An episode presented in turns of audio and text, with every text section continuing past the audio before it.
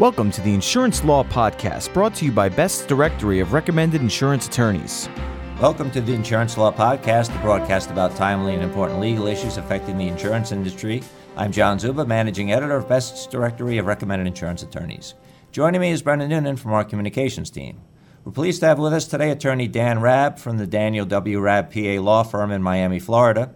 Dan has been practicing law in Florida for over 20 years and specializes in insurance law and policy and transportation law. He's the author of Transportation Terms and Conditions and a contributing author for Goods in Transit. He is currently an adjunct professor of law at Florida Coastal School in the Transportation and Logistics program. Dan, we're very pleased to have you with us this morning. Well, it's great to be here. Today's topic is the limitation of liability on motor carriers, and Brendan Noonan's going to lead off with our first question. Uh, Dan, can you briefly discuss this most recent case? Yes, yeah, you're referring to the case of H. Kramer and Company in Zurich. Insurance company is the subrogate of H. Kramer and Company versus a trucking company, CDN Logistics Inc.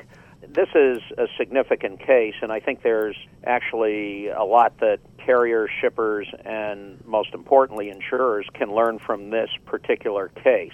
It deals with carriers, as you said, trying to limit their liability. And what happened in this particular case was the shipper, H. Kramer and Company, had sent a type of metal ingots that were destined to go from Illinois to Iowa. They were stolen during that time period when they were dropped off at a storage facility. And then obviously it would look as though in a normal scenario, or what most people would think would be a normal scenario, that in fact the trucker would be liable and the shipper and the insurance company could go and sue and try to recover their uh, damages and subrogation and anything left over from subrogation. CDN Logistics did have a provision that in the bill of lading, or at least the bill of lading that was actually prepared by the shipper, H. Kramer, that stated that actually the trucker is not liable for any types of criminal acts, or rather, there was a reference in a tariff, and CDN Logistics made a motion to dismiss, stating two things. One, that there was no bill of lading that was issued, and number two, that it could not be held for a criminal act. Now, there have been a lot of cases that have been litigated about limitations of liability in trucking cases. And I chose this one as it's fairly recent from July of 2014. It's kind of a beware, kind of a wake up call to those who ship with truckers on whatever side of the fence you're on. What happened in this case was that this was actually, as I said, a motion to dismiss, which means usually that a complaint is attempted to be thrown out on technical grounds. The court decided that it would not dismiss the case because, in fact, there was an exhibit that was in the defendant's possession that was a bill of lading, so that was easy to get rid of. As far as trying to have it thrown out on the grounds that there was a criminal act, the court stated that this was really a factual issue and it was something that could not necessarily be disposed of on a technical basis. The issue then becomes, and the way that this court viewed it was it's a factual issue as to whether or not the shipper was actually aware of this limitation of liability.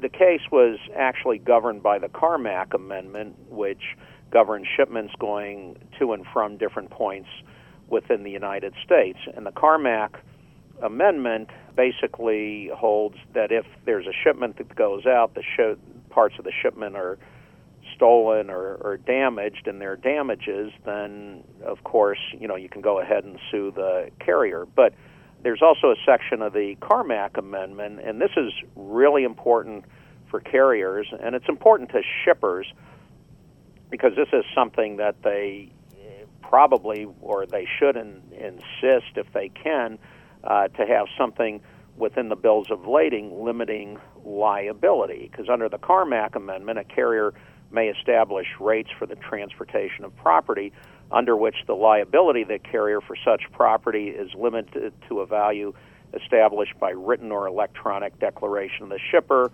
or by written agreement between the carrier and the shipper if that value would be reasonable under the circumstances surrounding the transportation. It's important that there actually be notice of this. Uh, the problem here, and what happens in some cases, and some courts, frankly, might go in a different way uh, than this particular uh, U.S. District Court in uh, the Eastern Division of Illinois. And that's why what I'm about to say is particularly important that there should be an actual clause right there in black and white on the bill of lading saying we're not liable for criminal acts or our liability is limited to X dollars per pound, it ought to be printed right on the bill of lading. What happened here was there was a reference to tariffs, and this gave at least a little bit of an opening to the shipper, who ironically enough had prepared the bill of lading to try to contend that the limitation was not applicable. Like I said, some courts would go the other way, but why leave this to chance?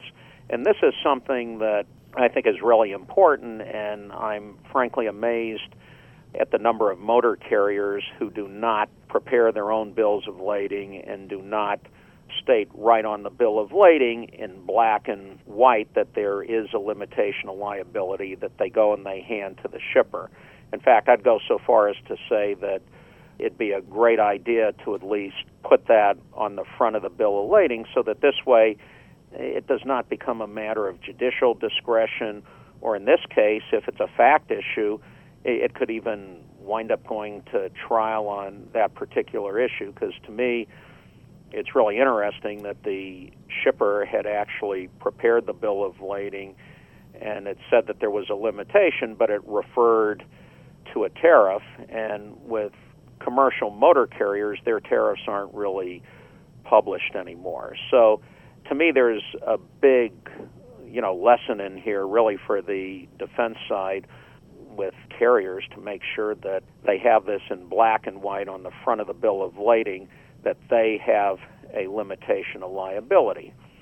On the other side, this is an important lesson, and H. Kramer and Company was smart enough to get insurance with Zurich American Insurance Company. And I think that that's important because a lesson that I always tell people, whether I'm defending a case or if I'm representing a shipper, is it's a good idea to get your own insurance because in this instance, Zurich was the insurance for H. Kramer and Company. And by purchasing insurance, depending on what the policy says, but in many instances, if you go and you buy the insurance, then you don't necessarily have to deal with all these limitations of liability that you're dealing with with motor carriers. And this would be true in the ocean marine field as well, where there's a $500 per package limitation which carriers assert.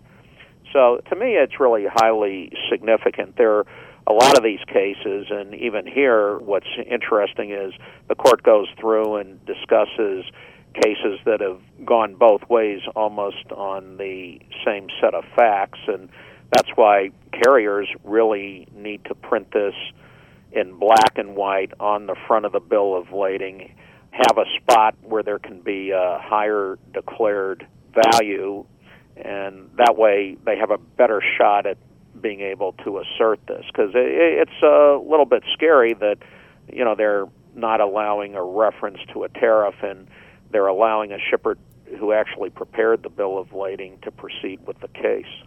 Uh, can you tell us when and why the Carmack Amendment was instituted? Okay, well, this was instituted. There was a gentleman by the name of uh, Senator Carmack, and this happened many decades ago. And actually, you know, your question is great because, ironically enough, this was instituted to provide some uniformity uh, among the various states in order to come up with a scheme for uh, national recognition, so the law would not be the same from state to state.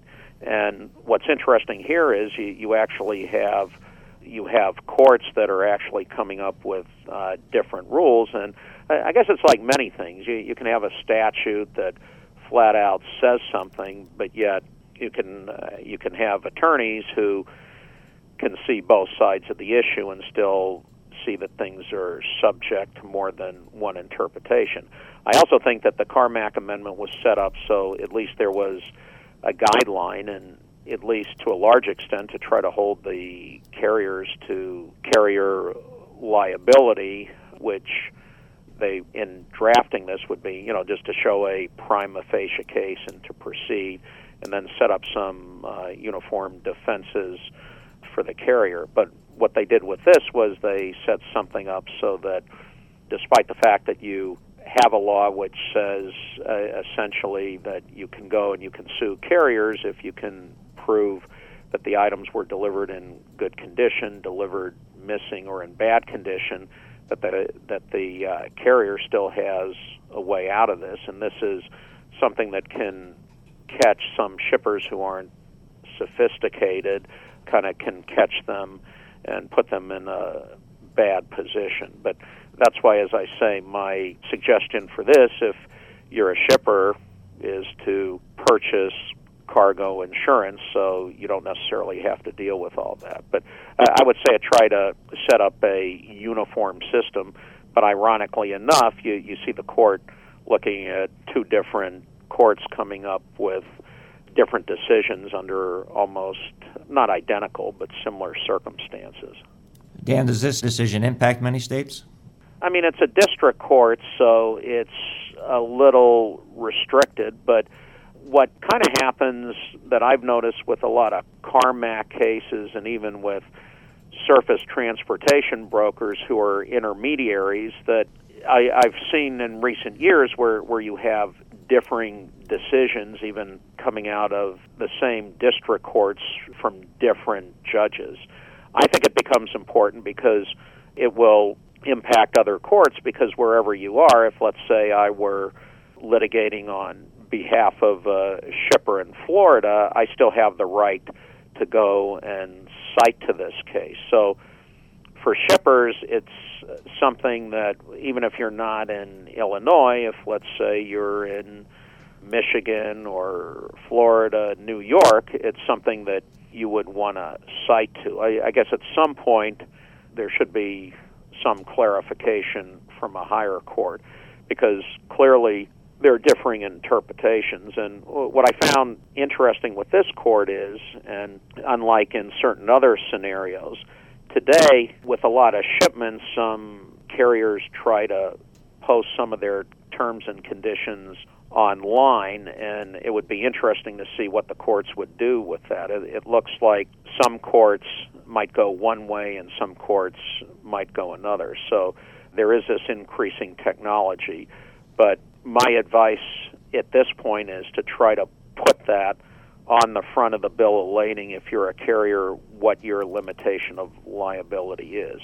Also, I mean, this was kind of interesting in this case that apparently the shipper used a bill of lading. Maybe it was one that they had received from the motor carrier. But sometimes when I talk to motor carriers, I ask, Do you prepare your own bills of lading? And a response that I often get is, oh, oh no, I don't need one. I get one from the shipper. Well, you know, usually if you get one from the shipper, it's not likely to be as good as one that the carrier can prepare for its own defenses. There could be some business considerations with that where if you don't go along with what the shipper prepares, they might not give you the shipments, or sometimes there are surface transportation brokers. They're like travel agents for inland cargo. Sometimes they try to prepare bills of lading. But yes, I, I think that this does have other far reaching effect because, again, if you don't spell it out on a bill of lading, here's a case that says that, well, the case can go further, and then it's really up to the parties as to how far they want to go and litigate the matter, given the costs of litigation. What should defense counsel be alerted about, then?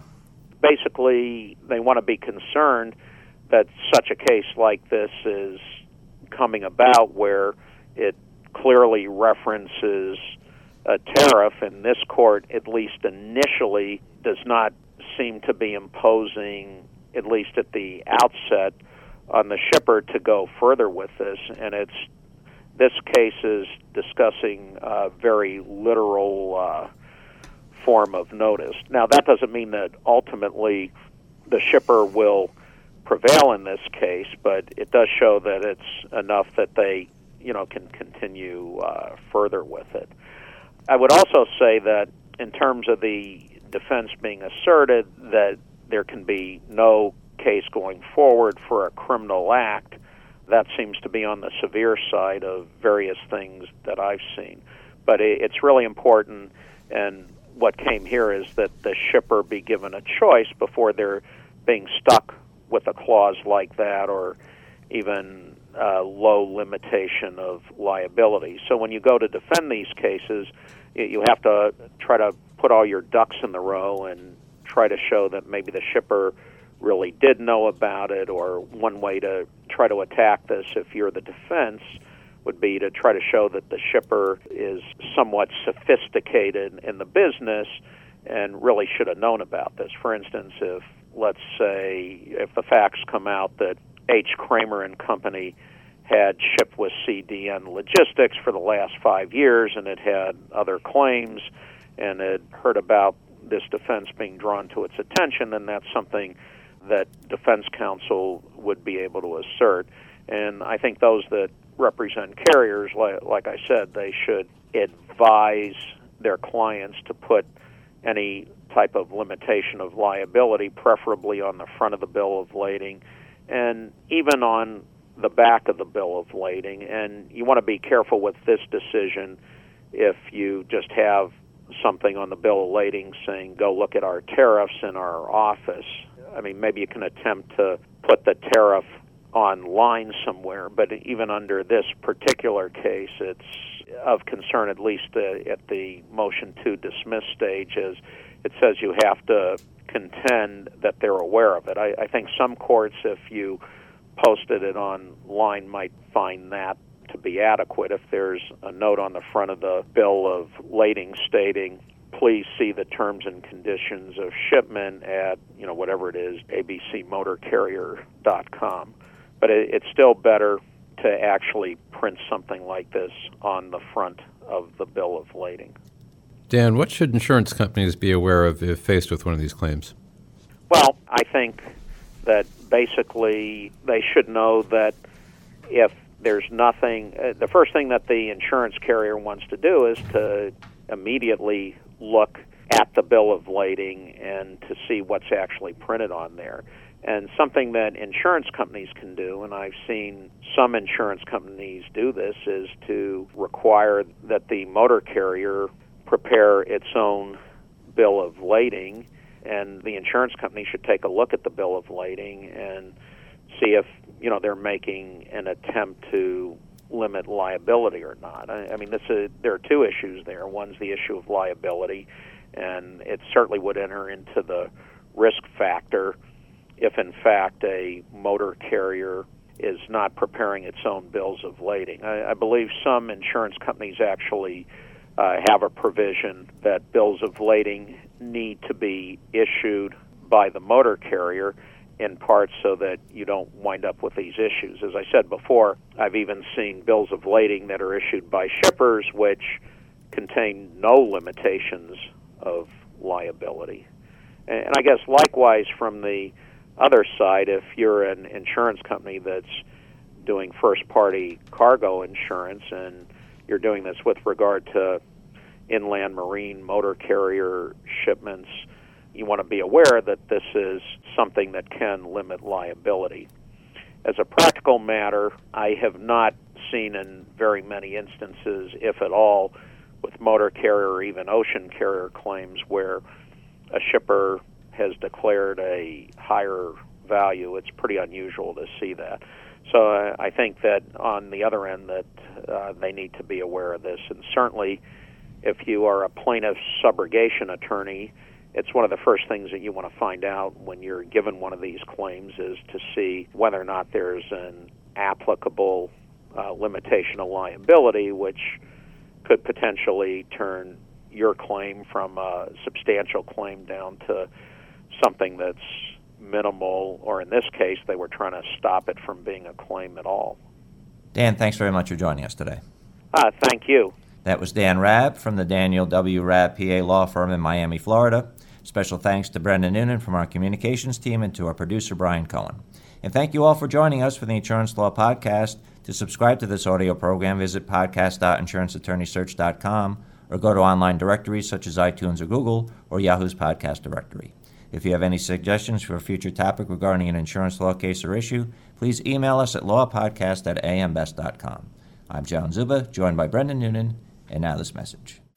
Best's directory of recommended insurance attorneys is used by decision makers at insurance companies responsible for selecting legal counsel and representation. The printed directory is distributed annually to insurance companies, non insurance companies, third party administrators, and corporate counsel around the world, and the online edition is accessible throughout the year. Your listing in Best's directory of recommended insurance attorneys is the most effective way to ensure that thousands of potential clients have access to your outstanding credentials. Here's why you should be listed in the number one insurance insurance attorney reference. Your firm's credentials will be listed in our comprehensive reference guide, which is made available to thousands of insurance professionals globally, both in print and online. AM Best listees are recognized as the most qualified in their field to represent the unique needs of insurance companies. Key decision makers rely on the directory to take the guesswork out of their selection process. They know that only the best are listed, those firms with a proven track record of excellence who are recommended by their insurance industry clients. And remember, one low rate guarantees year year long visibility for your firm. We invite you to use our web application process to apply for a listing today.